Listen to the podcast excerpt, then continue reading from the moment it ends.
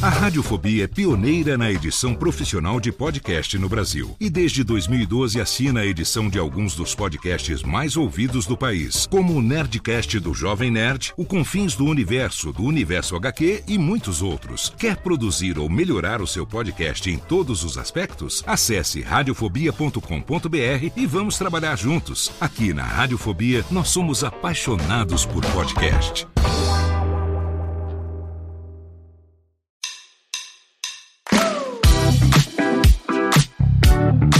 Olá, eu sou Léo Lopes e este é o Pod Notícias, a sua dose semanal de informação sobre o mercado de podcasts no Brasil e no mundo. Hoje é segunda-feira, dia 19 de fevereiro de 2024 e esta é a nossa terceira edição.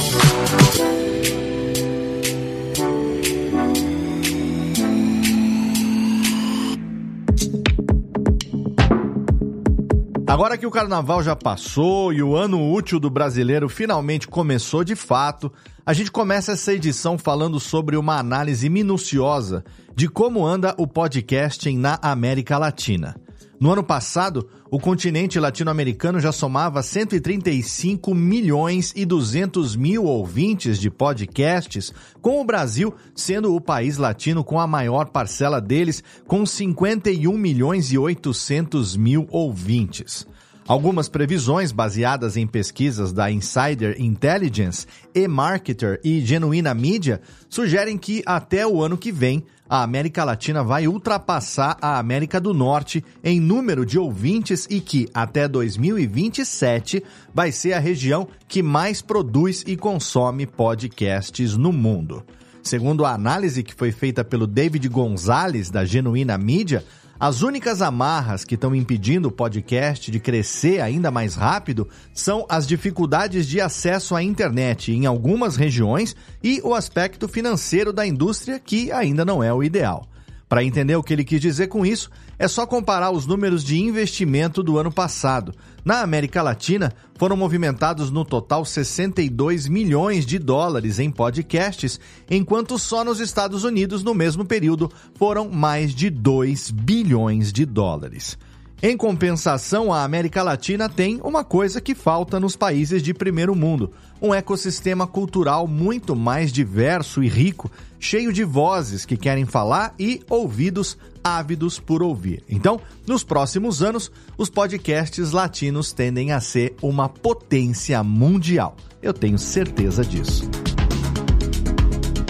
E a plataforma Omni Studio, que é onde nós hospedamos os nossos podcasts, lançou a terceira edição do seu relatório de benchmarking ou estudo de concorrência para saber se o seu podcast está ou não com um bom público. Segundo o estudo, o número de downloads necessários para estar tá entre 1% dos programas mais consumidos caiu no ano passado. Em 2022, você precisava de 50 mil downloads por episódio para garantir que o seu podcast estava no 1% mais popular. Já em 2023, a quantidade necessária de downloads foi de pouco mais de 43 mil.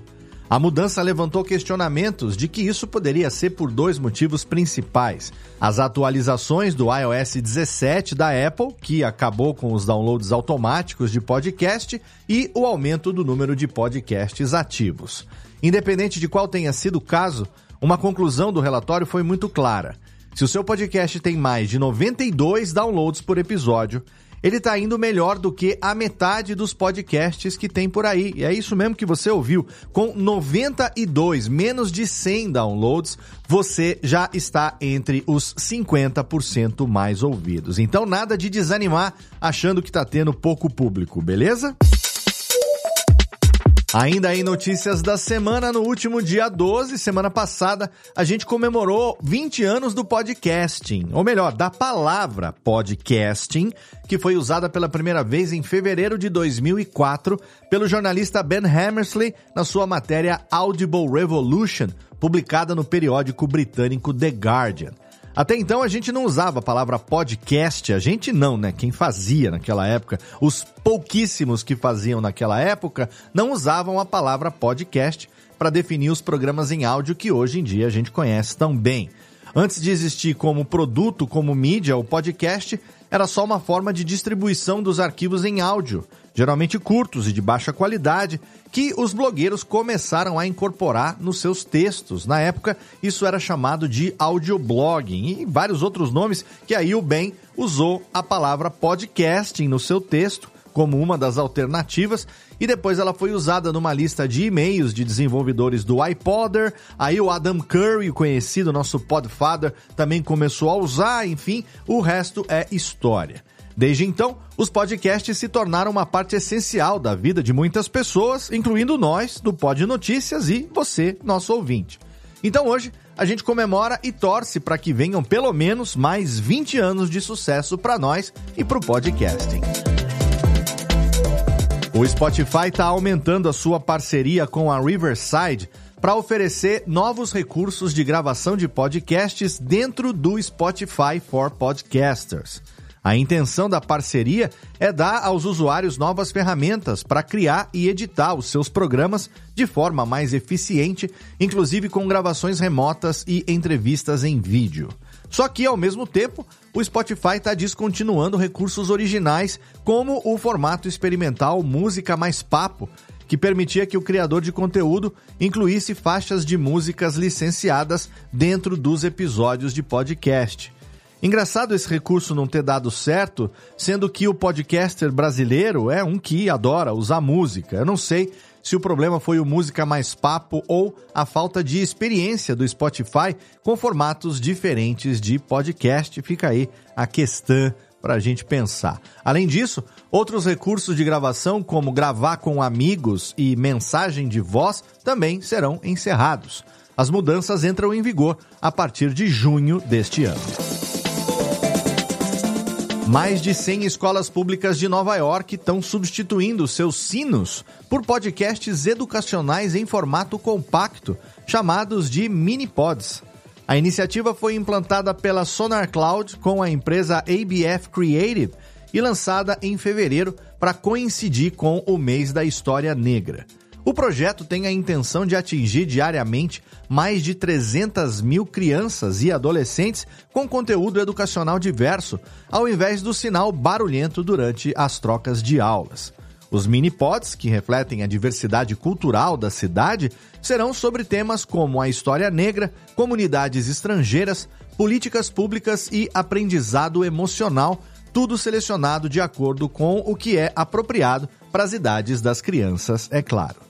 Seguindo o exemplo da cidade de Nova York, outras escolas americanas também planejam adotar os mini-pods como alternativa para o sinal da troca de aulas. A Sonar e a ABF já estão apresentando a ideia para governos municipais por todo os Estados Unidos. Mais detalhes sobre a iniciativa estão disponíveis para consulta em getsonarcloud.com. E mais, o Pod Night, programa do SBT que vai levar os podcasts para a TV aberta todas as noites, já tem uma data de estreia. É no próximo dia 26 de fevereiro.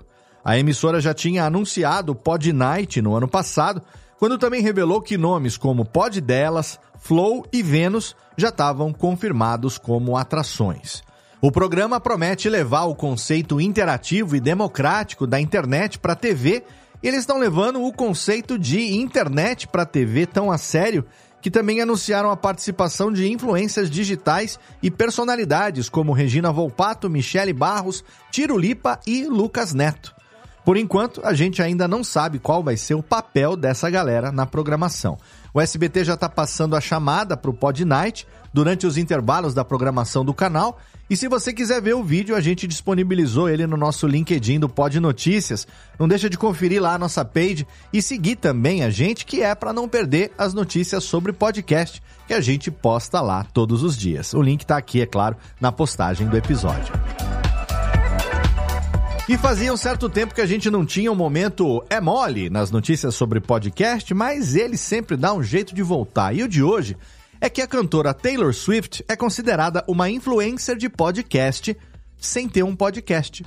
Acontece que o namorado dela, o jogador de futebol americano Travis Kelce, do time Kansas City Chiefs, tem um. E o programa dele está atualmente entre os 10 programas mais populares do planeta. O nome do podcast é News Heights com Jason e Travis Kelce, um programa de comentários que o Travis apresenta junto com o seu irmão. A Edison Research divulgou a sua lista dos principais podcasts durante o quarto trimestre de 2023 e descobriu que o efeito Taylor Swift alavancou os números de audiência do podcast. De acordo com o novo ranking de popularidade dos podcasts americanos, o News Heights já é mais popular do que o This American Life e o podcast do Ben Shapiro. Segundo a The Verge, isso aconteceu porque os fãs da Taylor Swift começaram a acompanhar o podcast dos irmãos Kelsey depois que foi confirmado o relacionamento entre a cantora e o jogador de futebol americano em outubro do ano passado. Eu poderia aqui fazer a pergunta: é só isso que precisa para ser uma influência de podcast hoje em dia? Mas, como é a Taylor Swift, a gente perdoa, certo? Hoje no giro sobre pessoas que fazem a mídia. Depois de dois anos de um hiato que não foi sequer anunciado, o Dumbcast tá de volta. Eu não acredito que a Lana botou o Dumbcast nessa pauta. Eu vou manter. Para quem não conhece o podcast, que é autodeclarado o mais idiota da internet, ele é apresentado pelo Jeff Barbosa, que não por acaso trabalha aqui na casa, o Igor Yosen, o Johnny Brussulo, é Brússulo, Brussulo, não sei, e o Evandro, que voltaram à ativa no mesmo formato de sempre, quatro ou cinco tontos sem filtro, fazendo piada de quinta série. Eu, inclusive, já participei daquela bodega. O episódio de retorno foi postado na semana passada, mas já estava gravado desde outubro de 2022. Aquela tentativa de sair do ostracismo, né? Dizem eles que agora vai ter episódio novo do Dumbcast todo mês.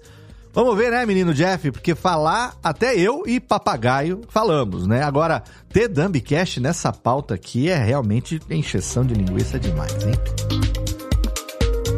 E na última semana a gente abriu a caixa de perguntas do nosso Instagram, pod.noticias, questionando os nossos ouvintes sobre quais são os maiores desafios que eles enfrentam como produtores de podcast. Dessa vez a gente não tem como fazer uma lista de todas as respostas, que nem o episódio anterior, porque foi muita coisa diferente, mas a gente notou que boa parte dos desafios tem solução e os nossos ouvintes mandam muito bem em encontrar soluções para eles. Pode ser no jeitinho brasileiro, pode ser na força de vontade, na força do ódio, não importa. Se tem uma coisa que o produtor de podcast brasileiro faz é dar um jeito. Outra coisa que a gente percebeu foi o quanto a síndrome do impostor ainda é um negócio presente para o criador de conteúdo, porque algumas das respostas foram eu mesmo, meu perfeccionismo e derivados. A interpretação das métricas também continua sendo uma dificuldade e parece que é um consenso que um grande desafio do podcaster brasileiro é o de furar a bolha e atingir audiências novas. Se você não teve a oportunidade de participar dessa discussão e quer adicionar o seu ponto de vista, pode comentar sobre isso nas nossas redes sociais. Mesmo sem a caixa de perguntas, a gente sempre quer saber a sua opinião. E inspirados na manchete dessa edição, a caixinha de perguntas dessa semana é: Você acompanha algum podcast em outro idioma? A caixa vai ficar aberta ali nos stories do Instagram do Pod Notícias por 24 horas, então não deixa de acessar lá ainda hoje para deixar a sua contribuição e também segue a gente lá em pod.notícias. Sobre lançamentos, no próximo sábado, dia 24 de fevereiro, a TVT estreia o podcast Roda de Pogo, que explora o universo do skate não apenas como um esporte, mas como uma expressão cultural e de resistência nas ruas de São Paulo. O programa, apresentado por Henrique Celso e Bruno Rinaldi Rupfer, da Federação Paulista de Skate, vai falar sobre a inclusão social promovida pelo skate, a solidariedade presente na comunidade dos skatistas e o aspecto político da cultura de rua. O primeiro episódio conta com a presença do jornalista e skatista César Caleron e o segundo episódio vai falar principalmente sobre o projeto de inclusão social do Instituto Sonhe, na região da Cracolândia, com participação dos skatistas Luiz Carlos Bob e Vitória Pinheiro. O Roda de Pogo vai ser lançado semanalmente, sempre aos sábados.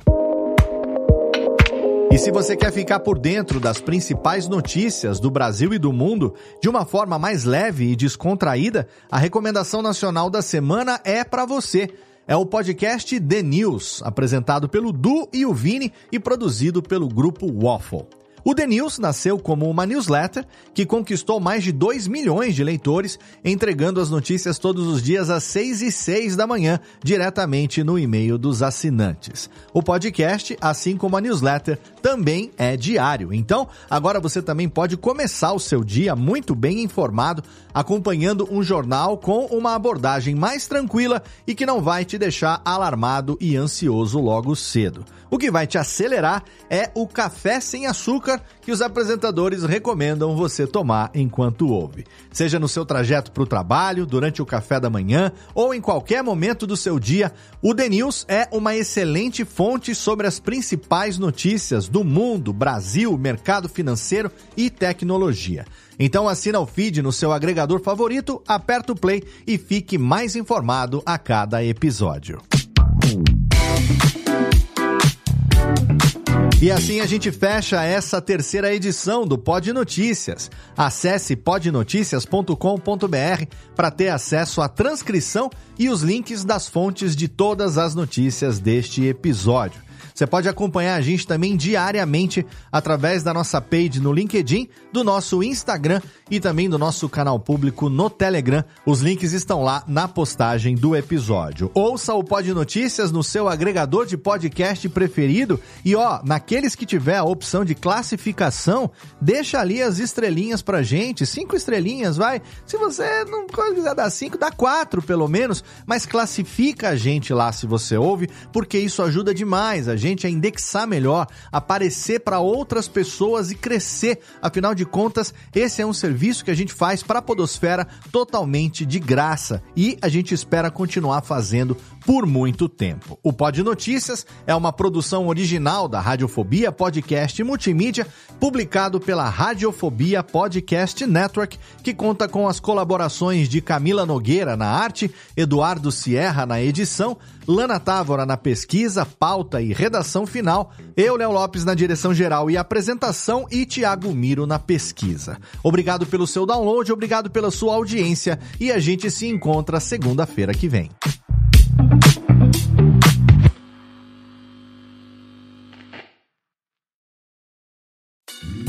Oi, eu sou o Antônio Viviani e quero convidar você a ouvir o nosso podcast Voz Off. Desde julho de 2017, eu e meu amigo Nicola Lauleta temos o prazer de conversar com as grandes vozes do rádio, da TV e da publicidade do Brasil e trazer suas histórias até você. Se você, como nós, é apaixonado por locução, acesse vozoff.com.br e acompanhe nossos episódios aqui na Radiofobia Podcast Network.